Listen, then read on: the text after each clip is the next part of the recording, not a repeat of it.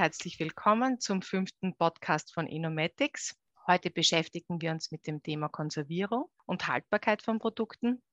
Christian, wieso müssen wir Formulierungen überhaupt konservieren? Ja, hallo Katharina. Also zum Thema Konservierung. Was müssen wir überhaupt konservieren? Grundsätzlich geht es um Kosmetikprodukte, die Wasser enthalten, also wasserhältige Kosmetikprodukte. Es gibt spezielle Formulierungen, die man nicht konservieren muss. Das sind zum Beispiel stark alkoholische Formulierungen. Es könnten sein zum Beispiel Parfums oder Toilettes oder rein fettbasierte Formulierungen, also die kein Wasser enthalten, müssen wir auch nicht konservieren. Da ist wiederum wichtig, dass wir Antioxidantien einsetzen.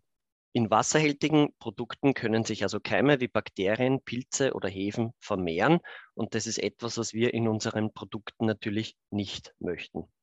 Hier kommen unsere Konservierungsmittel ins Spiel. Die können nämlich diese Keime daran hindern, dass sie sich vermehren. Es gibt Stoffe, die können das Wachstum verlangsamen oder aufhalten das wären dann zum Beispiel Stoffe, die bakteriostatisch sind. Statisch äh, bedeutet immer, dass es verlangsamt oder aufgehalten wird, während zum Beispiel ein Stoff, der bakterizid wirkt, das ist ein Stoff, der wirklich Bakterien abtötet. In Konservierungsmitteln sind unterschiedlichste Stoffe enthalten und es gibt Stoffe, die besser bei Bakterien helfen, besser bei Pilzen oder bei Hefen. Pilze und Hefen sind übrigens nicht ganz dasselbe, das sollte man unterscheiden. Und selbst bei Bakterien gibt es unterschiedliche, gibt es Gram-positive und Gram-negative Bakterien, die unterscheiden sich in ihrer Zusammensetzung auch nochmal etwas, aber diese genaue Unterscheidung lassen wir unseren Mikrobiologen über. Damit wollen wir uns heute nicht beschäftigen. Es gibt auch immer wieder diese Claims und Werbungen konservierungsmittelfrei. Ja, das ist ganz richtig. Es ist so, es gibt Stoffe, die primär der Konservierung dienen. Das sind Stoffe, die also primär als Konservierungsmittel gelistet und zugelassen sind. Es gibt aber auch andere Stoffe, deren Hauptaufgabe nicht die Konservierung ist. Das könnte sein zum Beispiel ein Stoff, der überwiegend als Parfum gedacht ist, also als Duftstoff oder ein Lösungsmittel. Denkt zum Beispiel an Alkohol der ist eher ein Lösungsmittel. Aber natürlich, wenn ich ihn in einer bestimmten, bei Alkohol recht hohen Konzentration einsetze, kann ich damit mein Produkt konservieren. Das heißt, dass diese Produkte, wenn sie eben unter einer Sicherheitsbewertung auch vertrieben werden, sehr wohl konserviert sind, aber eben mit Konservierungsstoffen, die jetzt nicht direkt als Konservierungsmittel deklariert sind, sondern anderen Stoffen zugeschrieben werden. Genau, das können zum Beispiel Wirkstoffe gegen Akne sein. Hier geht es ja auch um eine antibakterielle Wirkung. Die können aber auch zum Beispiel mein Kosmetikprodukt konservieren. Ein Beispiel aus unserem Sortiment wäre das Glycerylcaprylat. Okay, also was sind so die Auswahlkriterien, nach denen wir uns richten sollten, um das passende Konservierungsmittel für unsere jeweilige Formulierung zu finden? Ja, also es gibt nicht das perfekte Konservierungsmittel für eh alles, das kann man so nicht sagen. Es gibt sehr, sehr viele Konservierungsmittel und die haben unterschiedliche Vor- und Nachteile. Das könnte zum Beispiel sein die Löslichkeit. Also was viele nicht wissen, sehr viele Konservierungsmittel sind schlecht oder nicht wasserlöslich. Allerdings brauchen wir sie in der Wasserphase, denn genau dort können sich die Keime vermehren. Das heißt, ein Konservierungsmittel, das eher fettlöslich ist, könnte in einer Emulsion aus der Wasserphase in die Fettphase abwandern und dann konserviert es nicht mehr, weil in der Fettphase brauche ich es nicht. Es gibt auch andere, zum Beispiel Säuren, die auskristallisieren. Das heißt, dann sind die auch nicht mehr in der Wasserphase gelöst und wirken nicht mehr. Also das ist etwas, auf das man achten muss. Genauso die Formulierung. Also es könnte zum Beispiel sein, dass ich in einer Wasser in Öl oder in einer Öl in Wasseremulsion ein anderes Konservierungsmittel brauche. Genauso Intensivformulierungen. Da klappen auch nicht alle Konservierungsmittel, die vielleicht für Emulsionen passend wären. Auch ein sehr wichtiger Punkt ist der pH-Wert. Es gibt sehr viele Konservierungsmittel, das sind in der Regel Säuren, die brauchen einen bestimmten niedrigen pH-Wert. Wenn der pH-Wert zu hoch ist, liegen diese Stoffe nicht mehr als Säuren vor und dann wirken sie schon nicht mehr, weil wir brauchen sie in ihrer sauren Wirkung.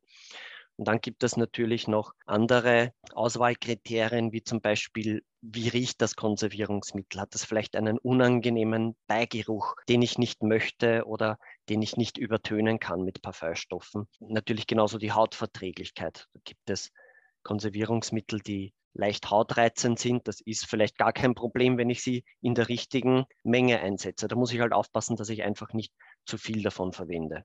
Dann kommen wir jetzt zu unserem Preblend Aqua, unserem ersten Konservierungssystem, der ja chemisch gesehen aus zwei Säuren besteht.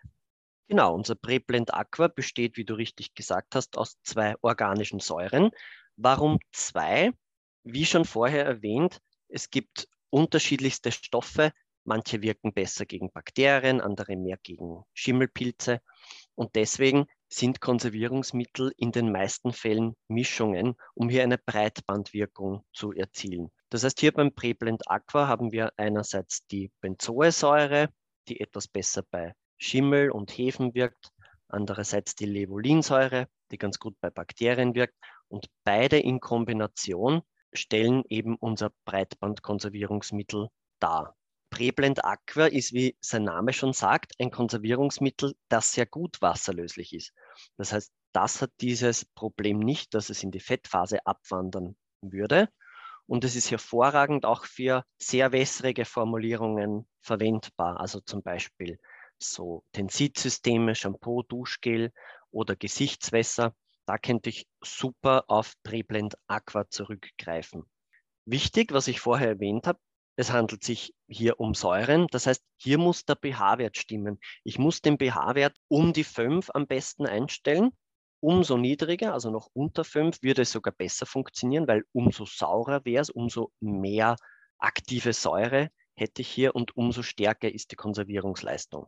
Wobei wir den Preblend Aqua ja in Tensidformulierungen als Alleinkonservierer empfehlen. Hingegen bei Öl in Wasseremulsionen, also sprich in Emulsionen, empfehlen wir dann noch ein Booster-System dazu. Genau, in Emulsionen können wir diese zwei Säuren noch einmal verstärken, indem wir, wie du sagst, einen Booster einsetzen. Booster, darauf kommen wir später noch einmal, sind Stoffe, die die Konservierungsmittel besser in den Keim hineinbringen können dass sie dort leichter wirken können. Booster wären zum Beispiel Pentylenglykol oder Glycerylcaprylat.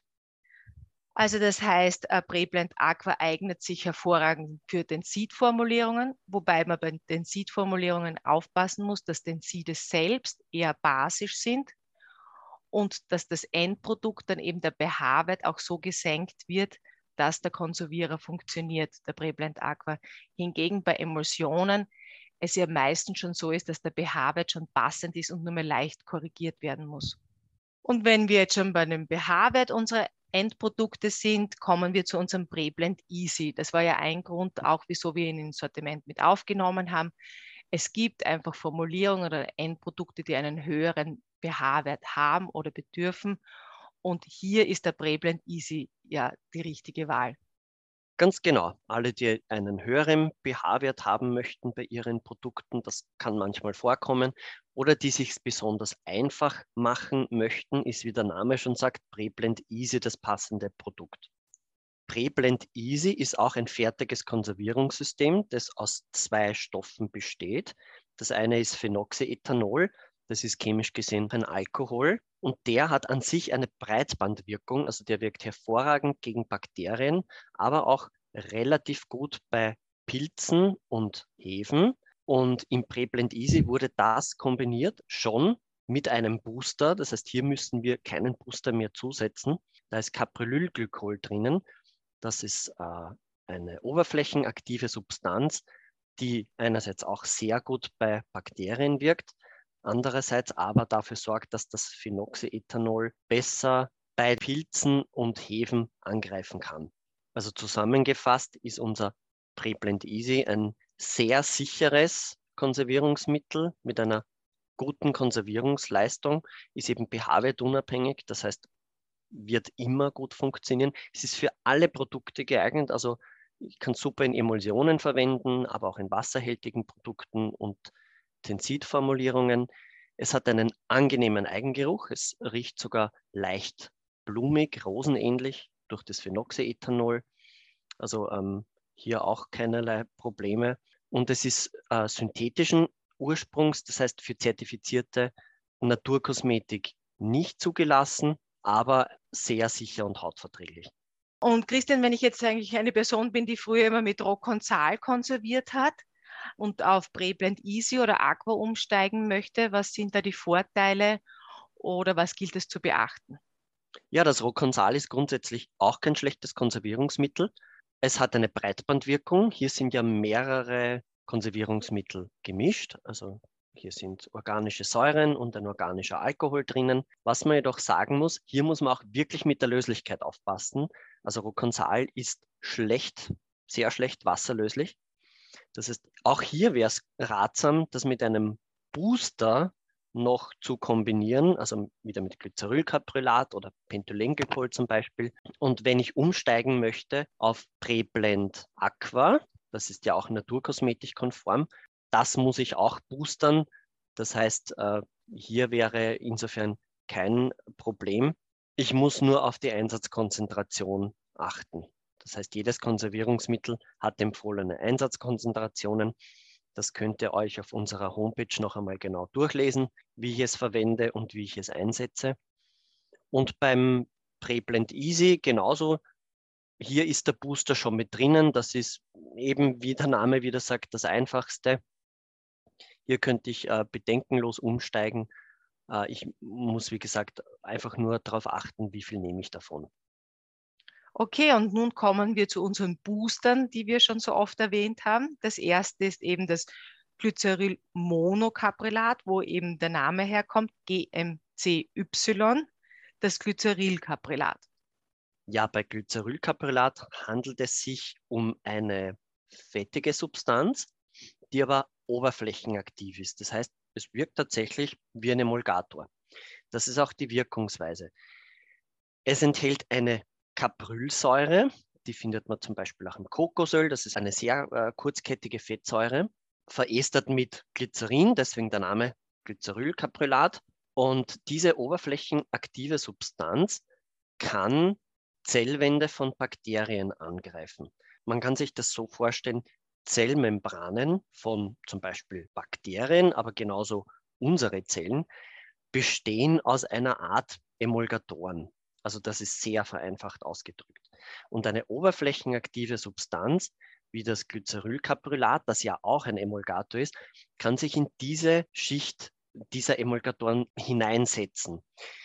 Man könnte sich das so vorstellen, wie wenn man ein Messer oder ein Schwert in eine Zellwand hineinsteckt, also eben in dem Fall von einer Bakterie. Es ist also so, als würde ich ein, ein Loch wirklich reinstechen und äh, das bekommt den Bakterien nicht sehr gut. Deswegen wirken diese Stoffe an sich sehr gut bei Bakterien bei Pilzen und Hefen weniger gut, aber auch noch ein bisschen. Aber in Kombination mit einer anderen Substanz, also zum Beispiel unseren organischen Säuren, entsteht eine synergistische Wirkung, weil das eine eben ein Loch in die Zellwand der Bakterie macht und äh, das andere, also die Säuren dann leichter ins Innere der Bakterie oder des Keimes hineingelangen können und dort die Wirkung entfalten. Also im Fall von organischen Säuren können die den pH-Wert im Keim verändern und das bekommt dem auch wieder nicht gut und er wird abgetötet.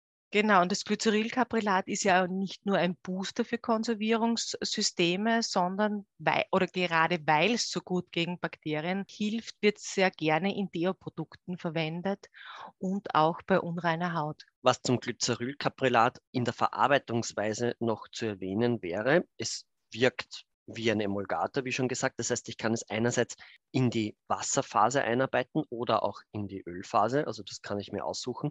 Wichtig ist aber, dass ich es nicht zu stark erhitze. Also ich sollte es nicht zu lang über 70 Grad erhitzen, wenn ich es in der Ölphase löse.